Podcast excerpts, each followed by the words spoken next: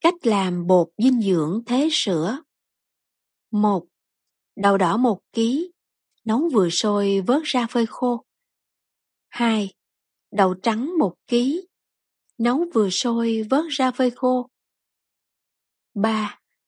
Đậu xanh 1 kg, loại róc vỏ, rửa sạch, phơi khô. 4. Đậu nành 3 kg, nấu vừa sôi, vớt ra phơi khô. 5. Hột sen 2 kg, rửa sạch, phơi khô. Năm thứ trên đem phơi nắng thật khô, đập thử mà nát, mới đem rang lên vàng, hơi vàng, đừng cho khét. Xay cho nhuyễn, bảo quản kỹ, sử dụng lâu ngày. Uống vào buổi sáng thế sữa.